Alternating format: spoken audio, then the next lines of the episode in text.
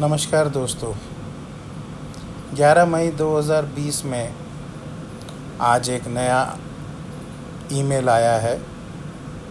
इसको हिंदी में पत्र भी कह सकते हैं कि जब आप अपना कारखाना खोलेंगे तो हाल ही में हुई दुर्घटना से सीखते हुए हमको अपने अपने कारखाने में ध्यान देकर चलाना है। उसमें बहुत सी बातें लिखी हैं, वो तो आप सब पढ़ ही लोगे। मैं इसके साथ अटैच करके भेज दूँगा।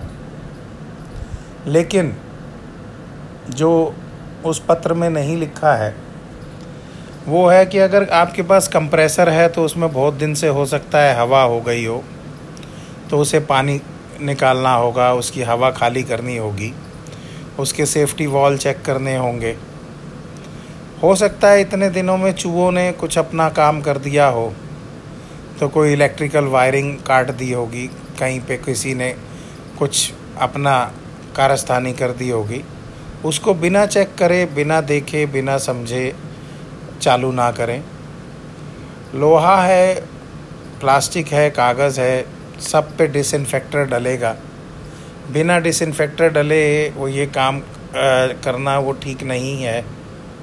क्योंकि अगर वो काम आ, होता रहेगा वैसे अगर वैसे करके चला सकते हैं तो ख़तरा है लेकिन चला तो कुछ भी सकते हैं। मेरा सिर्फ़ आप सबसे यही अनुरोध है कि वो हाईवे पे लिखा रहता है ना ध्यान हटा दुर्घटना घटा।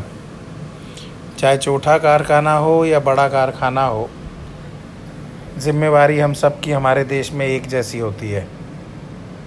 तो अब उस दुर्घटना की वजह से सारे विभाग अपना अपना जिम्मेवारियाँ निभाएँगे। और आप सबसे भी अनुरोध है कि आप भी अपनी सेफ्टी खुद देखें।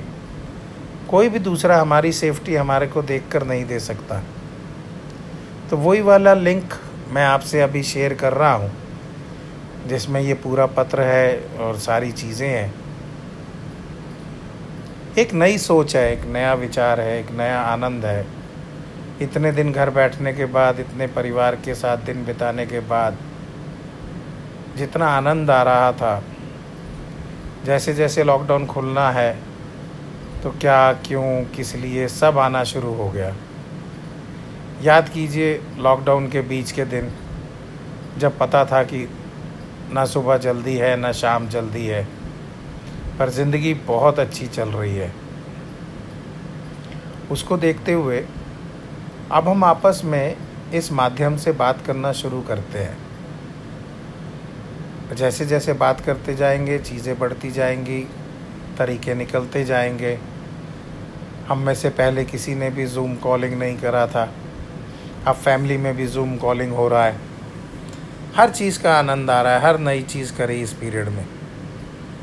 तो वैसे ही हम अपने दल में सरकार द्वारा दिए गए बेनिफिटों के बारे में बात करेंगे। एक एक करके एक एक सब्जेक्ट को पूरा करेंगे। मैं चाहता हूँ कि हम सब इकट्ठे रहें, क्योंकि बड़ी से बड़ी तकलीफ़ भी इकट्ठे बड़े आराम से निप जाएगी। हम में से कोई भी नेता नहीं है। हम में से कोई भी आगे जाके बैठना, स्टेज पर हार पहनना, फ़ोटो खिंचवाना वाला नहीं है। हम सब व्यापारी हैं और हमें व्यापार करने में आनंद आता है।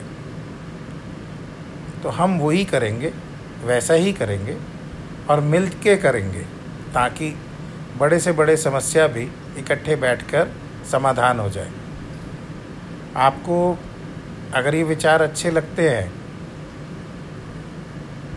तो आप जैसे भी व्यक्त करना चाहें वो करें, ताकि हम आगे भी काम करना शुरू करें।